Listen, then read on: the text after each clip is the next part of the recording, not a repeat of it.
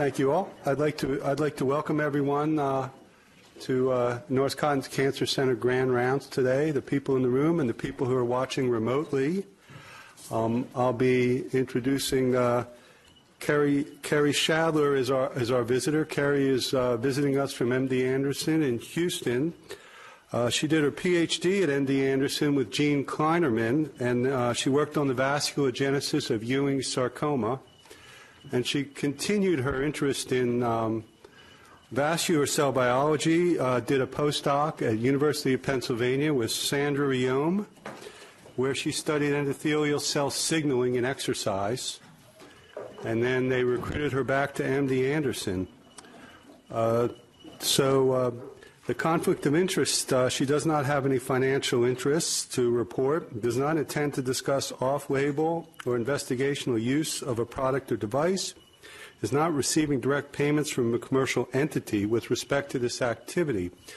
So just a, as a word of introduction on the, um, on the seminar we're going to hear, uh, I think one of the things that we all recognize as being extremely rare in, uh, in cancer biology and cancer therapeutics are um, opportunities to apply um, therapy in a way that's really safe, um, potentially effective, easy to do, and can integrate really well with the therapies that are already standard of care, right? So, and is like free, right? That's like really hard to find something that sort of checks those boxes. So today we're going to hear about something of that sort from Keri.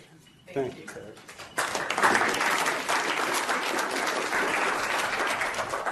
Hi, thank you so much. Is that echoing? Yeah, I think that's okay. Is that okay? Is this okay? Okay, to me it sounds like a big echo. Um, okay, so thanks so much for having me here. This is really an honor for me, and it's been so fun because I've gotten to meet so many people doing um, very cool endothelial cell biology and then some cool exercise work, and it's been really fun. Um, so I, I would assume that you guys have heard some of the clinical studies that have demonstrated things like exercise is important for reducing fatigue for cancer patients, and patients who exercise after diagnosis have lower rates of recurrence in colorectal cancer, and some of these types of studies that are um, really important and um, uh, I think deserve a lot of attention, and I'm a big fan, but it's actually not quite what I do. So, what I do is I think about how exercise might actually be impacting the biology of the tumor and how that might be impacting uh, the efficacy of some of our standard therapies for cancers. Um, and so that's what I'm going to tell you about today. So, uh, as Steve said, I have no disclosures. No one pays me for these ideas. Um, But so what I think about is how might exercise impact the biology of a tumor? And you can imagine that there are really a lot of possibilities. So we know that exercise changes metabolism and it changes uh, the circulating immune milieu and it changes growth factors and hormones and all kinds of things that might impact tumor biology. But my particular interest is in how exercise might impact uh, tumor blood vessel development and function. And the reason that I'm so interested in this um, is because all of our chemotherapies and a, a number of our standard therapies are dependent on blood vessels for access to the tumor cells. And so I like to show this simple experiment that we did to really drive home this point, which is that only about 50% of the blood vessels in the average solid tumor are functional. And so to illustrate that, this is a Ewing sarcoma that we grew in the gastrocnemius of a mouse. And right before we euthanized it, we injected um, tail vein with this blue dye. And then this is a, a, section of it where we've stained the endothelial cells that make up the blood vessels in green. And I hope that what you're kind of noticing is that some of those blood vessels did a great job delivering uh, the blue dye. So, for example, here, However, there are other regions of this tumor where there are endothelial cells present, but there's very little of the dye. And so now, if instead of this being dye, this was chemotherapy, I think that this is a problem we should really think about because what this tells us is that there's very heterogeneous delivery of the drug throughout the tumor. And while some tumor cells are getting plenty, other tumor cells are getting very little chemotherapy. And so um, that is due in part to the very inefficient nature of tumor vasculature. So this is a scanning EM that's sort of a classic example of the comparison between uh, normal, healthy vasculature, where the blood vessels are very well organized and you have sort of appropriate large vessels feed small vessels, and the branch points make sense in terms of efficient and even delivery of blood.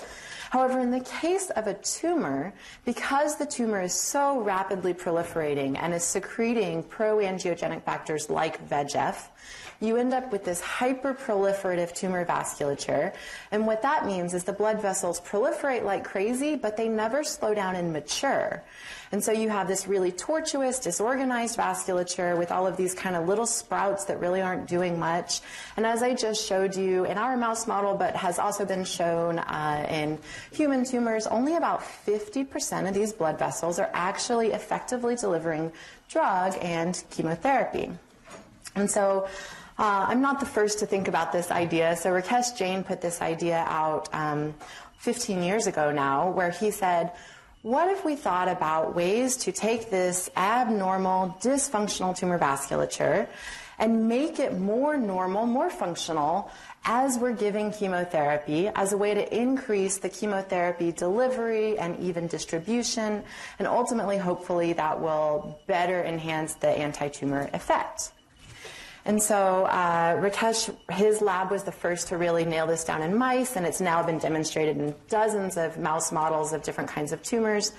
Uh, using mostly VEGF inhibitors, but also other receptor tyrosine kinase inhibitors that are considered anti-angiogenic therapy. So you may have heard about them, you know, 20 years ago when everybody was doing the starve the tumor concept. Um, after that wave kind of died down, some of us still stuck around with an interest in now using uh, this low-dose anti-angiogenic therapy to instead remodel the vasculature. And Rakesh's group did the first in-human study that really suggested this might be worth doing. So what they've done here in glioblastoma patients is they treated with cediranib, and then they stratified by MRI those patients who got increased blood flow um, after cediranib in combination with standard chem- chemotherapy. So that's the purple line.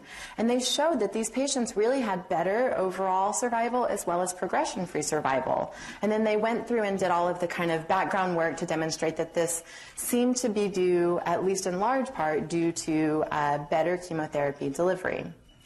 And so, if this is such a great idea and it makes standard chemotherapy work better, why is it not common clinically? Because it's super hard to do. So, um, hitting this normalization window using anti-angiogenic agents, so especially using VEGF targeting agents, is very challenging. So if you use too high of a dose or for too long, you actually just over prune your vasculature, and now you just have less chemotherapy delivery and more hypoxia, creating more. Um, aggressive tumor cells. So it's very hard to do this. The other problem is that um, in the average clinical trial, tumors overcame VEGF inhibitors in two weeks. So it's very challenging pharmacologically.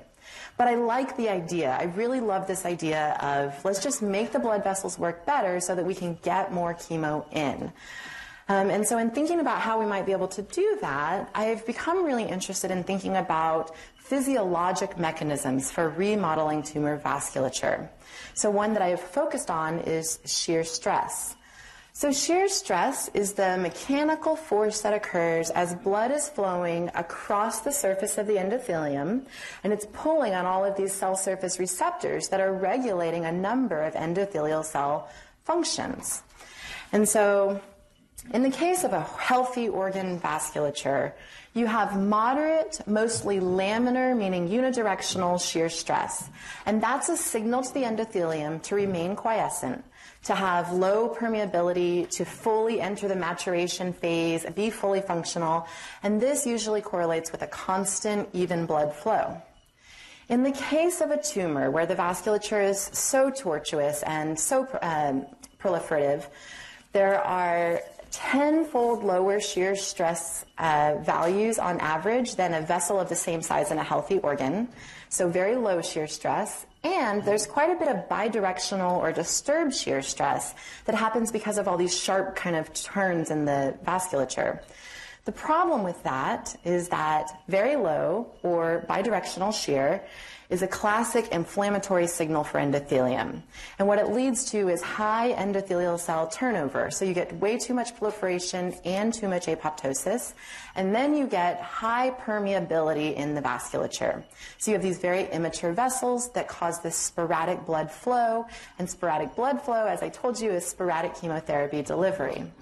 And so I thought about this in this very simple way of can we just go from this low disturbed shear over here to the moderate steady shear, and might that then change us from this inflammatory endothelial phenotype to a more functional endothelium?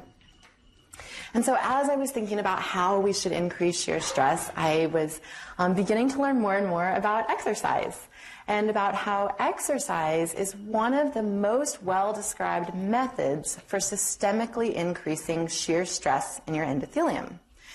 So, this is one of many published studies. Uh, this was done in healthy volunteers who performed stationary bike riding, and then they did MRIs at um, three cross sections of their abdominal aorta. And really, the take home message here is simply that as they went from rest to more moderate exercise, the amount of shear stress being experienced by their vasculature increased in direct correlation to the intensity of the exercise. And so um, now we know that you can use exercise to increase the shear stress. And I've told you that shear stress is one way that endothelium gets a maturation and function signal. And so um, we had this idea that perhaps exercise could be the signal to go from dysfunctional to functional vasculature to increase the chemotherapy delivery and therefore the efficacy. And so, right about now is when half of the audience always tunes out because they just think that exercise is not feasible or is not safe. Um, I've been really pleased to find that actually a lot of y'all are already doing exercise research, so you're not going to tune out. But for those of you who were, let me just tell you, there are over a hundred published studies demonstrating safety and feasibility of exercise for cancer patients, both in adults and in pediatrics. And so um, you really don't have to throw the idea out. It's worth exploring. Uh, so with that in mind, my lab uses uh, mouse models to ask the simple question, does exercise increase drug delivery and efficacy? And it's a simple design. Depending on the tumor type, uh, we use different chemotherapies, but there's always a control, a chemotherapy alone, an exercise alone, and a combination chemotherapy plus exercise. And the way we usually set it up is we let the tumor establish fully to be at least 50 cubic millimeters. And the reason it needs to be that big is that's after the angiogenic switch has already happened in a tumor. And then we begin uh, five days a week of a moderate intensity exercise. So it's 45 minutes a day. Um, it's about 65% VO2 max, so kind of a brisk walk for most of you guys. Um, and then they're getting either two or three days a week of chemotherapy, depending on kind of what standard, depending on the tumor model. And so using this design, uh, we were really excited to find that exercise increased the chemotherapeutic efficacy um, here against pancreatic uh, tumors. And so uh, and so what you're looking at here is the growth of the tumor in control mice in green and in exercise alone in blue. When we give this uh, fairly low dose gemcitabine, we do get some anti-tumor effect. But when we give this low dose gemcitabine to mice that are performing their five days a week of exercise, it works significantly better. And this is not just a weird thing about pancreas cancer. It was true as well in Ewing sarcoma, which I'm showing you here. Um, we've done it in melanoma. My colleagues at other institutions have now published it in, in breast cancer and prostate cancer. So this phenomenon of exercise making chemo work better is, is a pretty uh, well-established phenomenon in a number of tumor types. Um, And so I told you that in my opinion, the hypothesis is that it works better because it improves drug delivery. And so I'm looking now for evidence to support that hypothesis. And one thing that we really uh, think is striking is the remodeling of the tumor vasculature after exercise. So what you're looking at here, um, if you focus, for example, on the PDAC tumors, the endothelium is in green. In the tumors from non-exercised mice, there are endothelial cells present. However, they just don't look like functional vasculature. Um, pancreas is sort of infamous for having this very compressed vasculature. Um, or, I'm sorry, pancreas cancer is. And so after exercise, we see that now these blood vessels look completely different, right? They're elongated. We can measure their open lumens. Uh, they are more organized, and, and we can quantify those things. So we're able to show, for example, that after exercise, there are significantly more open lumens and significantly uh, longer average vessel length, which indicates better organization of the vasculature. And most importantly, uh, there's an increase in the percent of functional vessels within the tumor from tumors from mice that have exercised. And so, um, because I think the function part is a really important one, I just wanted to actually show you the data. So what you're looking at here, these are again the PDAC tumors, and across the top you're looking at tumors from a non-exercised mouse. The endothelial cells are in green. We use a fluorescently labeled lectin that we inject tail vein, and it flows through and labels uh, functional blood vessels. So those would turn red, or in the merge, they would look yellow. And you can see that in the non-exercise tumors, there's very little actually functional vasculature. But after exercise, the majority of these are now uh, lighting up red. So when we quantify that again, you go from about 50% to about 75% functional vasculature in tumors from exercised mice. Um, and so if we've increased their vascular function, we should increase doxorubicin delivery. I'm now showing you the example from melanoma. Um, and we did see exactly that. So we took advantage of the fluorescence of doxorubicin and used spectrophotometry to pull out the tumor, homogenize it, and then quantify exactly how much doxo is in the tumor, and there was significantly more in tumors from mice that have exercised. And I want to make a couple of points about how we did this experiment because I think it speaks a little bit to what's happening. So these are not, this is not um, buildup of doxo over multiple doses. What this was is these are tumor-bearing mice that either did or did not exercise for two weeks, as I described earlier, not getting doxo during that time. Then they have their final bout of exercise. We wait 72 hours, and then we give a bolus of doxorubicin to measure it. And the reason that we're waiting that 72 hours is we want to know, is this truly remodeling versus maybe just dilation during exercise or something like that? Um, so I think this really indicates this is truly a remodeling that's at least semi-permanent. This was 72 hours later. And interestingly, when we do just an acute bout, so now we did this experiment where they weren't exercising at all and they did one dose of exercise and then immediately got doxo, and we didn't see any increased uh, delivery of doxorubicin. So I think you really need some of the remodeling and not just sort of a temporary rapid heartbeat or a temporary dilation of vasculature. Um, Okay, and so then we thought, what if we're also increasing doxorubicin delivery to other organs? That would be bad news. Um, so this time you're looking at a Ewing tumor. Again, in the tumor itself, the exercise caused more doxorubicin in the tumor. In the other organs, there was really no difference.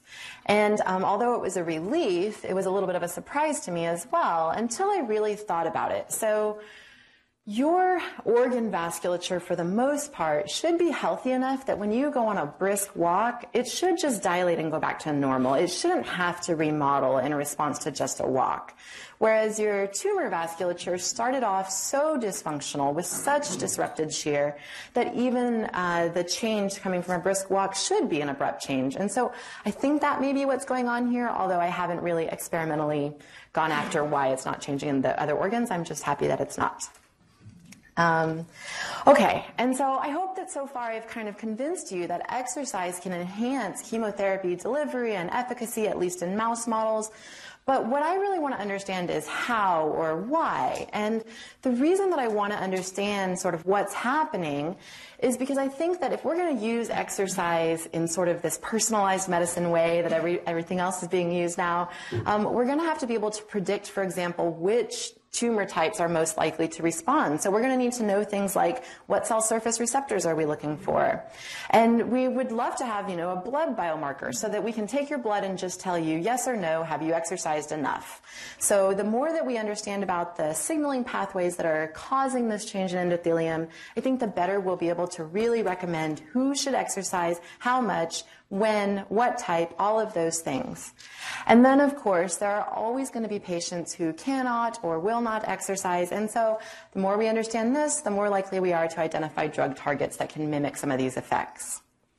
And so, um, In thinking about this, the first thing we wanted to know was are we sure this is an endothelial cell response? Does it require the rest of the tumor structure, tumor microenvironment? And so to try to get after that, we mixed endothelial cells into Matrigel, which creates like a semi-solid gelatin. So we mix the cells and then we inject them uh, subcutaneously into mice, and then we have the mice perform daily exercise, and then we harvested the Matrigel. And right before we harvested, we again injected with our fluorescently labeled lectin to look at functional vasculature. And I hope that you can see um, really the way the endothelial cells formed in this Matrigel is very different in mice that did not exercise here or that did here.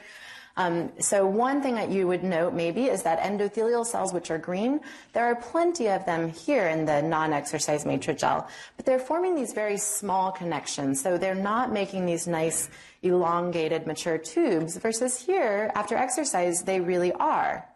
Also, um, when you have functional blood flow and you get this red labeling, the overlay with green is yellow, and, and you can note that there's about uh, twofold more functional ves- vessels in the matrigel from exercised mice as opposed to non-exercised. And I think this just suggested to us that we're really trying to focus on endothelial cell signaling. Um, and for now, we're a little less concerned about what the tumor cells themselves are doing in response to exercise.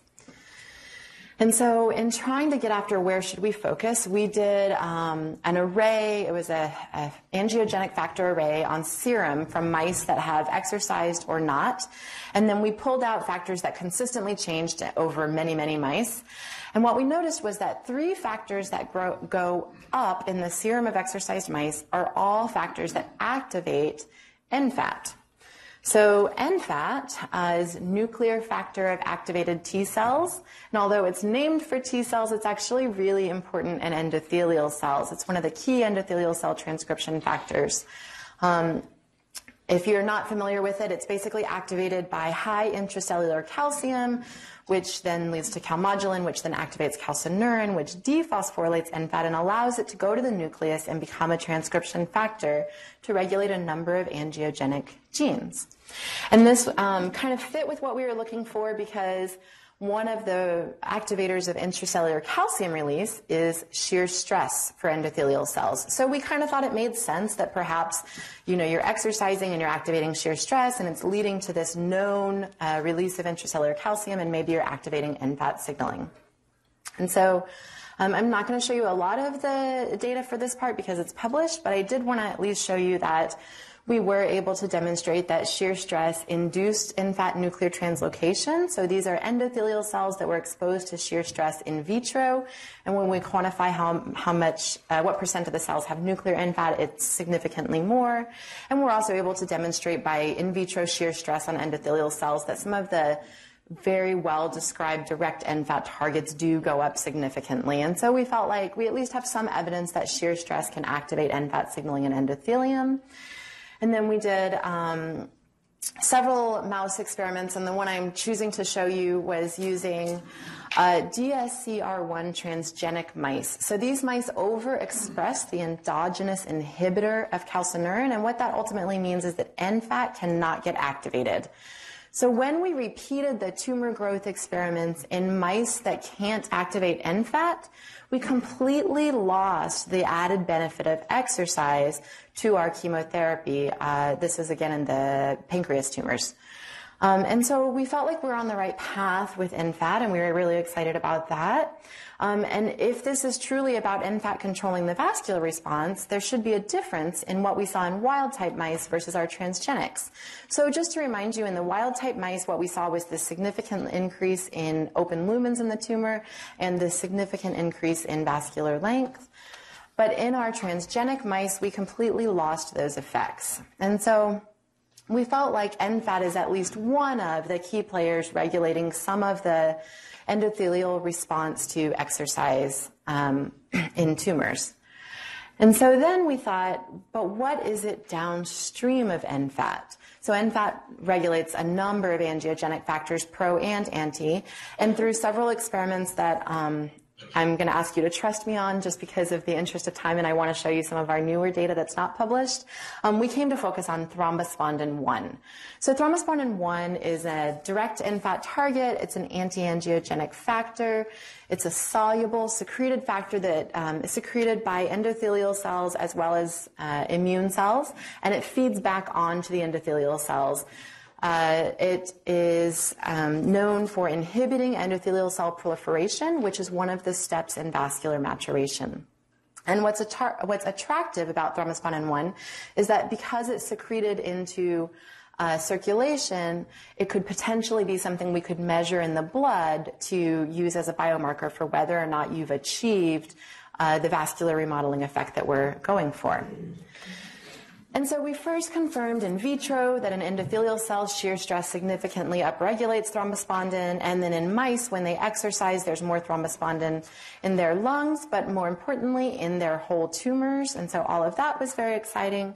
Um, but more exciting was that we were able to demonstrate both in thrombospondin knockout mice as well as in endothelial cell specific thrombospondin knockout mice uh, when you don't have thrombospondin in the endothelium, you completely lose the beneficial effect of exercise for chemotherapy delivery. And so, what I hope I've convinced you of so far is that if you start with this inefficient tumor vasculature and then you perform exercise, You'll activate NFAT signaling in the endothelium, which will lead to secretion of thrombospondin, and ultimately you'll get this uh, normalized or remodeled tumor vasculature, which will increase chemo delivery and better decrease tumor growth. Um, and so that's kind of where I was at when I started my lab, which has been only two years. And so everything I'm going to show you now is kind of stuff that I'm currently working on. Um, so I've really become very interested in thinking about what is it about endothelial cells or about vascular structure that actually determines whether it's going to deliver drug effectively? Um, and so I've, I've started to think a lot about the fact that tumor vessels are hyperpermeable. And actually, that means you get poor blood and drug delivery to the center of the tumor. So here's, you know, a healthy blood vessel. You should have in the endothelial cells these really uh, nice cell-cell junctions that regulate permeability but it's been shown in numerous tumor models that endothelial cells don't form appropriate cell-cell junctions. And there's not appropriate coverage of smooth muscle cells and pericytes. And what that means is that you have these hyperpermeable uh, tumor blood vessels. And hyperpermeability actually leads to very high interstitial fluid pressure within the tumor. So this is a mathematical model, and this data did not come out of my lab, but I think that it illustrates the point nicely, which is that when you have this very dense center, and then you try to deliver drug through very permeable vessels, a lot of the drug is going to leak at the periphery. And something about permeability being bad for drug delivery is super counterintuitive for people. So I've tried to think of it as if you had a water hose and you poked all these tiny holes along it, as long as the end of the hose is open, most of the blood is still going to go out here. But if you add a lot of pressure here at the end of the hose, now most of the water is going to come out of these tiny holes upstream, right? So kind of think of that when you think of the permeability being bad for drug delivery into a tumor.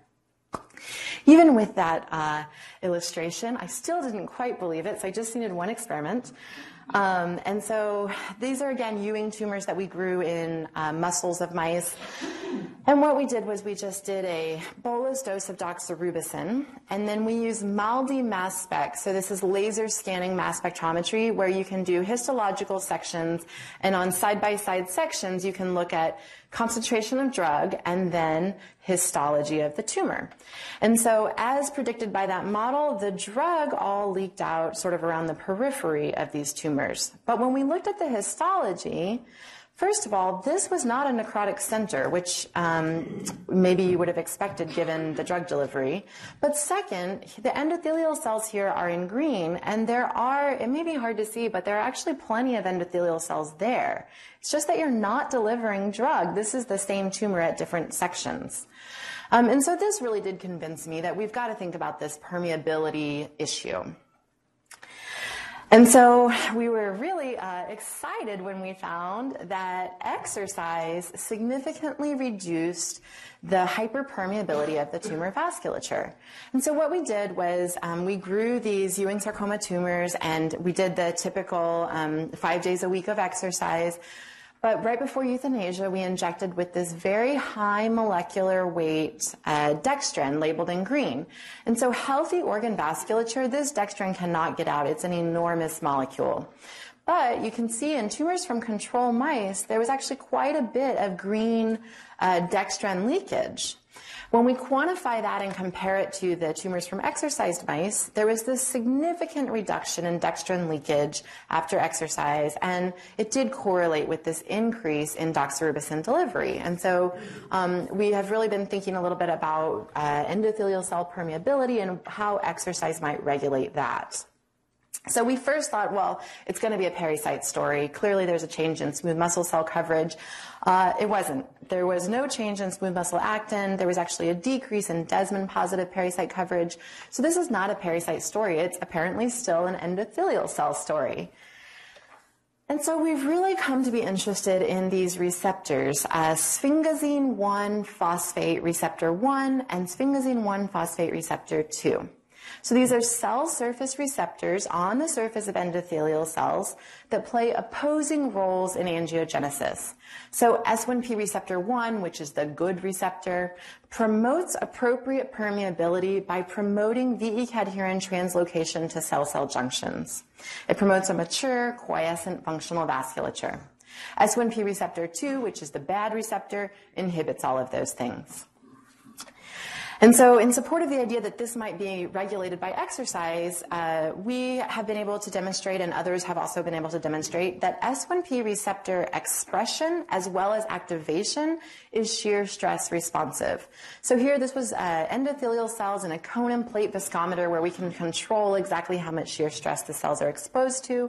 And when we give them either disturbed or very low shear, which is what you would expect in an untreated tumor, uh, you have low S1PR1 expression, but that goes up significantly when we then give them high laminar shear. And so we felt like this was at least support that maybe these are the right receptors to think about. Um, and what was also exciting was it turns out these receptors, in addition to regulating cell-cell junctions uh, via their regulation of VE cadherin, which would, of course, S1P receptor 1 would make VE cadherin then go to the uh, cell junctions and decrease permeability. Receptor 2 would inhibit that. They're also upstream of intracellular calcium release. Um, so it was just a nice perk because it fit into some of the story we were already working on. And so we just came up with this hypothesis that exercise increases the uh, expression of S1P receptor 1 and decreases the expression of S1P receptor 2, and that that's perhaps part of how exercise is modulating the permeability of the tumor vasculature. And this is a fairly new area, so we have some data that I'd love to share with you about supporting these ideas. Um, so the first piece of evidence is that in tumors from non-exercised mice, so that's these here on the left, the good receptor, receptor 1, is very low on endothelium. The bad receptor, receptor 2, is very high. But on tumors from exercised mice, you have a switch, and now you have a lot of S1P receptor 1 positive vessels and very few S1P receptor 2 positive. And so you switch, and now the 1 goes up and the 2 goes down. And so we thought that again supported the idea that perhaps these receptors are important in exercise. And when we target them pharmacologically, we're able to mimic some of what we see in exercise. So when we activate S1P receptor 1, the good receptor, using SEW2871, we are able to demonstrate that uh, here's doxo alone tumor growth, and then here's doxo combined with this activation. It works significantly better. Conversely, when you inhibit the bad receptor and combine that with doxo, you also get uh, better efficacy of doxorubicin. So obviously these are pharmacologic, meaning they're also going to be hitting the tumor cells, they're also going to be hitting the immune cells. Um, we're working now on breeding all of the different transgenic mice to have the receptors knocked in or knocked out just in the endothelium or just in the tumor cells. Um, unfortunately, I don't yet have that data. But what I can tell you that I think does support the idea that these receptors are important for vascular permeability and drug delivery is that when we look at uh, these tumors, so the ones that got inhib- inhibition of the BAD receptor, we were able to demonstrate a significant decrease in the permeability using that high molecular weight dextran assay and a significant increase in a bolus dose of doxorubicin delivery. And so that is kind of where we're at with the mouse studies. We are basically thinking that inefficient tumor vasculature, when you perform exercise to, to increase shear stress, you activate S1P receptor 1 and uh, inhibit S1P receptor 2, and that this uh, seems to improve the hyperpermeability, which ultimately, again, leads to this better functional vasculature and more chemotherapy delivery and tumor growth.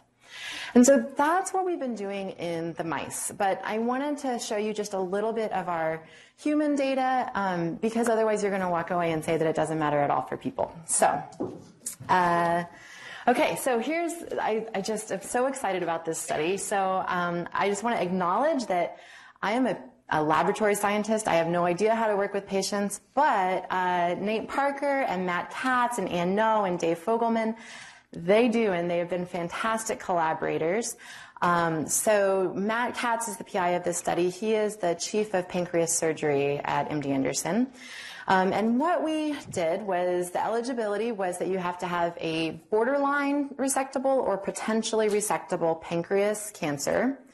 And the recommendation was for a home based, unsupervised exercise program where we ask you to perform 60 minutes per week of walking and 60 minutes per week of strength building, which you do along with this uh, DVD and these resistant bands that we send home with the patients. And um, during this time, it's between diagnosis and surgery when patients are getting chemotherapy and chemoradiation. So um, this is anywhere from about 15 to 17 weeks up to 30 or even 40 weeks. I mean, it's a fairly long phase when they're getting chemo and chemoradiation before surgery. Um, and so we first, so uh, the very first study that we did, so we only have the pilot study completed so far, we enrolled 70 patients. We did not have a control arm. Everybody was asked to exercise. So um, of those 70 patients, 33 went to surgery. I received 23 of those surgical specimens for analysis. Um, all I'm showing you here is there's really no difference in terms of um, disease stage or chemotherapy versus chemoradiation, um, or even in the type of surgery that these patients received. So it's not an ideal control, it's not a randomized control, but I think it's a reasonable historical control. And what we were able to demonstrate was first that 80% of our patients achieved at least 120 minutes per week of exercise.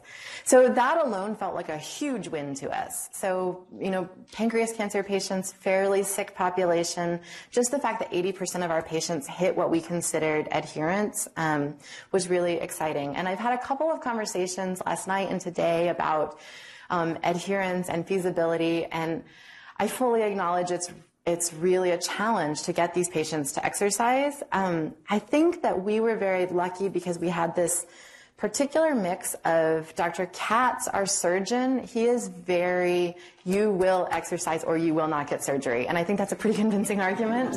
Um, so that's helpful. Uh, but we also have an exercise physiologist who is just really dedicated to working with these patients. He calls them on a regular basis to just talk to them about why did you not exercise today? What could I do to help you think about exercise tomorrow? And so I think the combination of like bad cop, good cop worked well for us. Um, and so we did get pretty good feasibility. Uh, on average, patients did 156 minutes of moderate to vigorous physical activity. So we're defining that based on uh, their Fitbits measuring their heart rate and determining whether it's moderate to vigorous. Um, and so that amount of exercise, so we've I've met some of these patients and kind of asked them like, what are you actually doing? They're walking the halls of MD Anderson. Um, it's not, they're not doing these crazy interventions for the most part. We had a couple real athletes, but for the most part, you know, they're walking the halls and they're doing this exercise video that is pretty doable. And even that, um, we found some cool stuff in their histology. So first, we just confirmed that this was not about stroma, and there was no change in fibrosis. None of this surprised us because we didn't see any changes um, in our mouse models either. But what we did see changes in was their vasculature. So I'll remind you that this is what it looked like in mice. You had these kind of like uh, disconnected pieces of endothelium that then became these big open vessels. The human tumors looked shockingly similar. Um, so disconnected pieces of endothelium here in red that then become these nice elongated or big open vessels. So these are um, our control, and then we call it prehab for our pre-surgical exercise intervention. We were able to quantify those. So um, with only 23 surgical specimens and 13 historical controls, we were still able to get a significant difference in uh, the number of vessels and the microvessel density and the average length of, or I'm sorry, the average number of elongated vessels indicating better organization. The change in lumens was not statistically significant, but um, I thought the images were pretty compelling, that it certainly looked different uh, to me, so I think this is still pretty exciting. Um, and so the reason that I really wanted to show you guys this was, to my knowledge, this is a first in human study demonstrating that you're actually impacting the tumor biology, the structure of something in the tumor. And this was not a massive exercise intervention. It was walking and resistance bands. And so I just think this really argues that it's worth trying to understand what exercise is doing to the biology of the tumor because um, the exercise your patients are doing is changing their biology. I also just really quickly wanted to tell you um, about some things we have going on in pediatrics. So this is a collaboration with Val Lewis. She's an orthopedic surgeon at MD Anderson. We're about to open it at Texas Children's as well.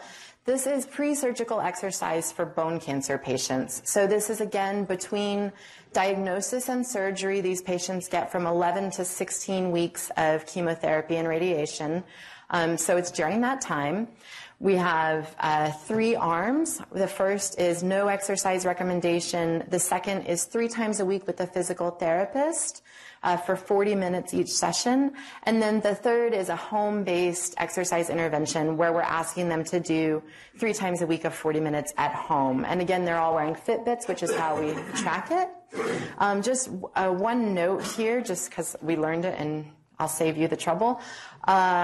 You have to have a home based arm because patients will not come back to the hospital just for physical therapy. I mean, we started off with just these two arms, and patients didn't want to enroll because, you know, parking is expensive and it's a pain in, in their drive and in their, I mean, it's just a pain. So they didn't want to enroll because they didn't want to come back for physical therapy if they weren't already coming to the hospital. So we added this home based arm um, actually, just recently, it just opened.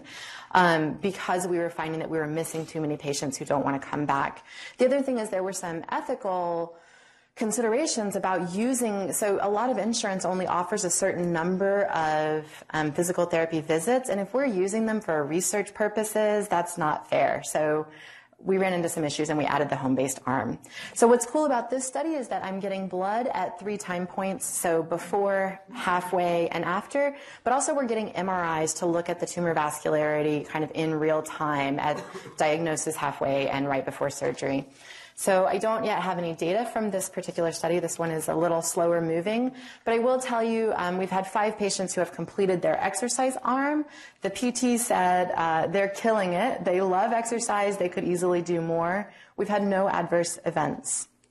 Um, and then since I have just a couple minutes, this actually has nothing to do with the study. This is just something that we have found in pediatrics has been really helpful. So one of the challenges we've come up against is that um, kids sort of just suddenly assume that they can't exercise, or maybe not the kids, the parents of the kids suddenly assume that the kids shouldn't be exercising. So we've started to do exercise parties. That's what these are. Um, we bring in a local athlete. This guy plays for the Houston Dynamo, which is a pro soccer team. And then we do a sports party, and we have all our patients attend. And we have seen that the number of patients who meet their exercise goals after attending a sports party starts to go up. So I don't have data on that. It's just kind of what we're noticing is once they've gone to a couple of our sports parties, they're a little more comfortable exercising and the parents are a little more comfortable letting them exercise because the parents watched them at our sports party. So that was just kind of a, a fun thing in pediatrics. Um, and so, really, what I hope that I've showed you today is that exercise is feasible for cancer patients, and that I think it's something we should really be taking seriously and thinking about. Um, in mice, exercise improved the tumor vascular function and the chemotherapy efficacy in a number of tumor models. And we think that that's due, at least in part, to NFAT thrombospondin 1 signaling, as well as to changes in the S1P receptor 1 to receptor 2 ratio. And we were really excited to be able to show that an achievable level of exercise in humans was enough to remodel the tumor vasculature. And so I just need to thank um, everybody who has done this work. Um, these are my lab members, and they all work really, really hard. And then without my clinical collaborators, there's really no way that we would have any of this data. Um, and then, of course, funding. And you know, I'm still really new to being faculty and I'm always excited to collaborate with someone. So if you have any interest in this, I would love to hear from you. This is my email. And I'd be happy to take questions. Thanks.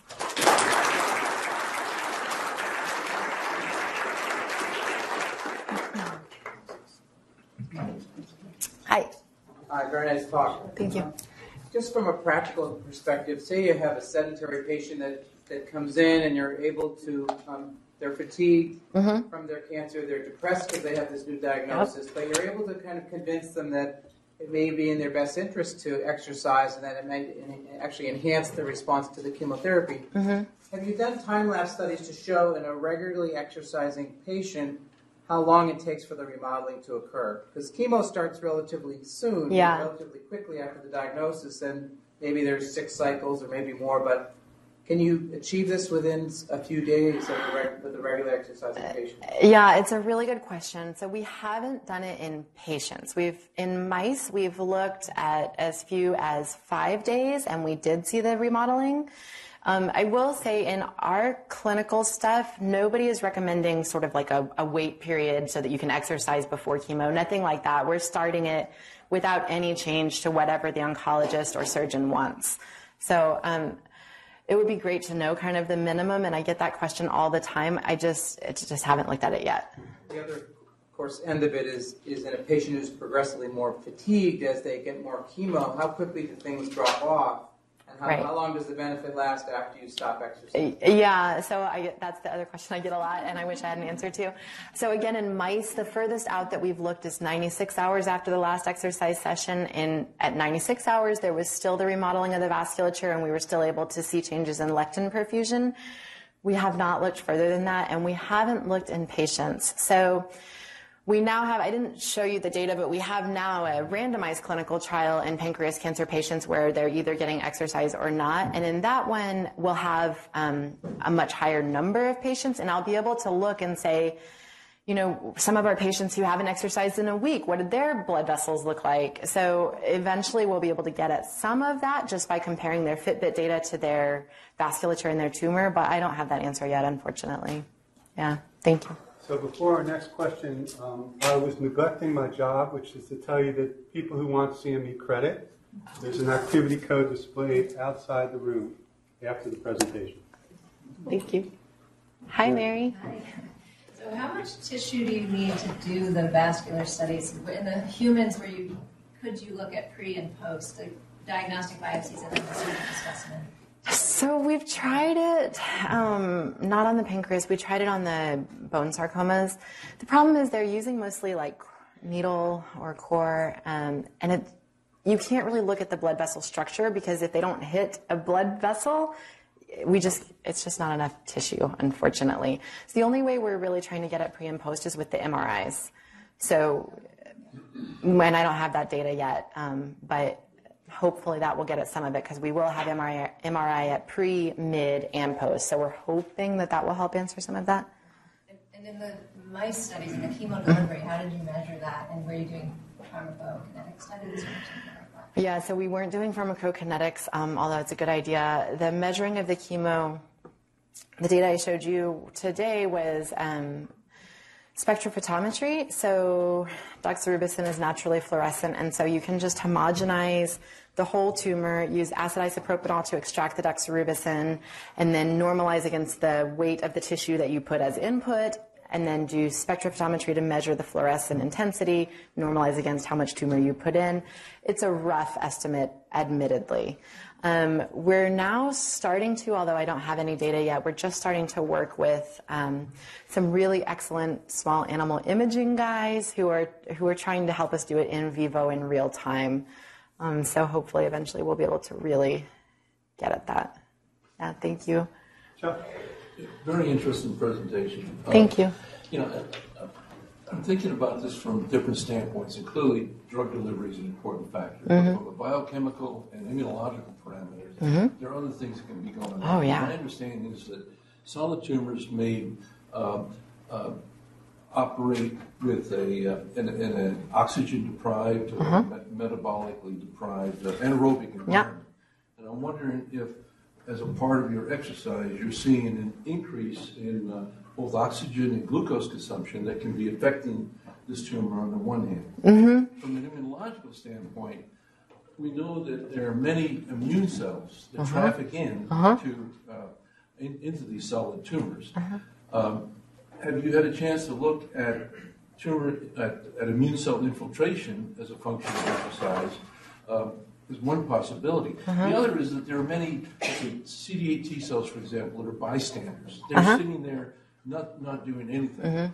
One wonders whether or not, uh, if, there, if there's not activated cells moving in, whether there might be an activation process that is working in a way both metabolically and immunologically to complement what you're seeing. Okay, so I love all of those questions because these are all things I'm starting to think about, but just have not yet had the sort of manpower and brain power to get at. Um, what I can tell you is we have looked at hypoxia in the tumors, and so at least we've looked at it in the Ewing sarcoma model, and we know that hypoxia goes down in the tumors from exercised mice. We haven't yet done that. Um, histologically, so I can't tell you is it just regions versus the whole thing. All we've done is homogenize the entire tumor and look by RNA at a number of hypoxia markers, and those do go down, um, suggesting better oxygenation. We have not yet looked at the glucose um, or anything truly metabolic. Um, it's it's on my sort of like that would be so cool. It's a little outside of my wheelhouse right now, so we haven't yet got it, gotten at that, um, but I would love to. The immune stuff, so I did one experiment when I was a postdoc using these um, PDAC tumors where we did just kind of this broad panel, so a broad flow panel. The only tumor cell type that increased was neutrophils. Um, we haven't followed up on that. I don't know yet what that means. With that said, the caveat is that we we did very. I'm not an immunologist, so we did very baseline. Like I looked at the number of CD8 and the number of CD4, but I didn't look at things like are they Treg or are they T effector? Are they? I didn't look at any of that, and I think that it's worth looking at.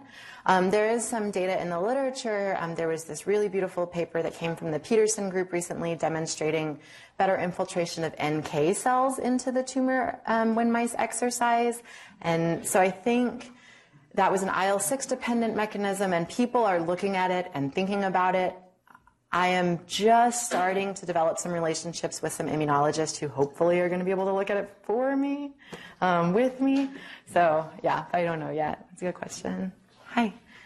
That was really great. Oh, Thank you. thank you. So um, you convincingly showed that there that there are endothelial autonomous Mm-hmm. effects of, of exercise with your Matrigel experiments, but there's also a lot of interest in, in, in pancreas cancer in targeting you know non-endothelial aspects Stroma. of the tumor microenvironment in a way that improves blood flow, like hyaluronidase Yep. or vitamin D. I just wondered if you thought about whether exercise might be synergistic with those and even further enhance the efficacy in, in a combination endothelial, autonomous, and, and tumor. Uh, yeah.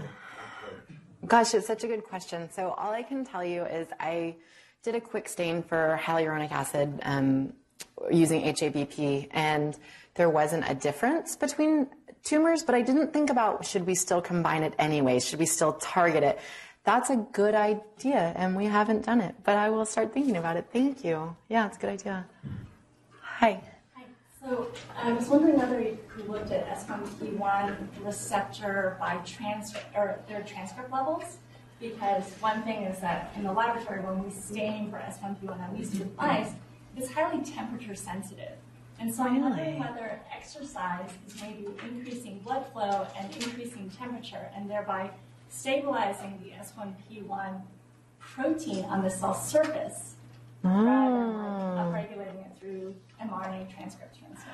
You know, I'm so relieved to hear you say that because um, the RNA didn't change, and I it's like my dirty little secret. Um, so, you know, like the RNA didn't change, but the protein did, and so um, yeah, that. Thank you for saying that. Yeah. Roger? Really nice talk. Thank so you. what happens to the interstitial pressure in the tumor? It's a good question, and we haven't measured it yet. Um, it's it's on my list. I know. Yeah, we haven't measured it yet. It's a good You question. show that data where you, you see many, many endothelial cells in the part that are not uh, perfused. So basically, I know. the mechanism of dysfunctional blood vessels. Yeah, I mean, in the hypothesis is certainly that we have reduced the interstitial fluid pressure, right? But I don't have the data. Yeah, it's worth doing. Yeah, there was another question. Oh, thank you very much. That was very helpful, especially for a non-scientist. You explained things very well. Thank you. Um, just in terms of exercise, you showed its um, changes in the vasculature and how that would improve drug delivery. Do we have? Did any of your studies look at tumor growth without chemo delivery? Did it increase tumor growth? Do we need to worry about people who have tumors we don't know? Um, that's a really good question. So I think in one one model you could imagine is that if blood delivery was actually the rate limiting step for the tumor, um, then when you give more blood, maybe the tumor is going to take off. And I think that's kind of what the old VEGF targeting idea was. Turns out that's not the rate limiting step for a lot of the tumors we've looked at. So the melanoma, I didn't show you guys, but melanoma was the only tumor that exercise alone the tumor took off. All of the other tumors, it pretty much did nothing. There was one Ewing cell line where it really inhibited it by itself without chemo. For the most part, the exercise alone did nothing. That said, um, there are several studies in the literature from uh, Lee Jones's group where they've been able to show that exercise alone inhibits breast tumor growth. So I don't know if this is a tumor type difference or, you know, there are some slight differences in how we give exercise. So I don't know. Yeah, but the idea that it's going to take off, we saw it in the melanoma and that was it. So, yeah.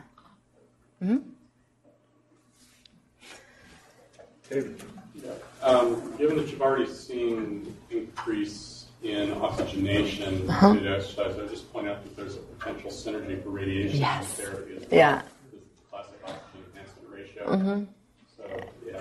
Uh, Yeah, no, I really appreciate you saying that. So we wrote an internal grant I did with a radiation oncologist together to try to look at exactly that. Unfortunately, it was not funded, but I'm still going to work on it because I think it's a. I think you're totally right. It's it's.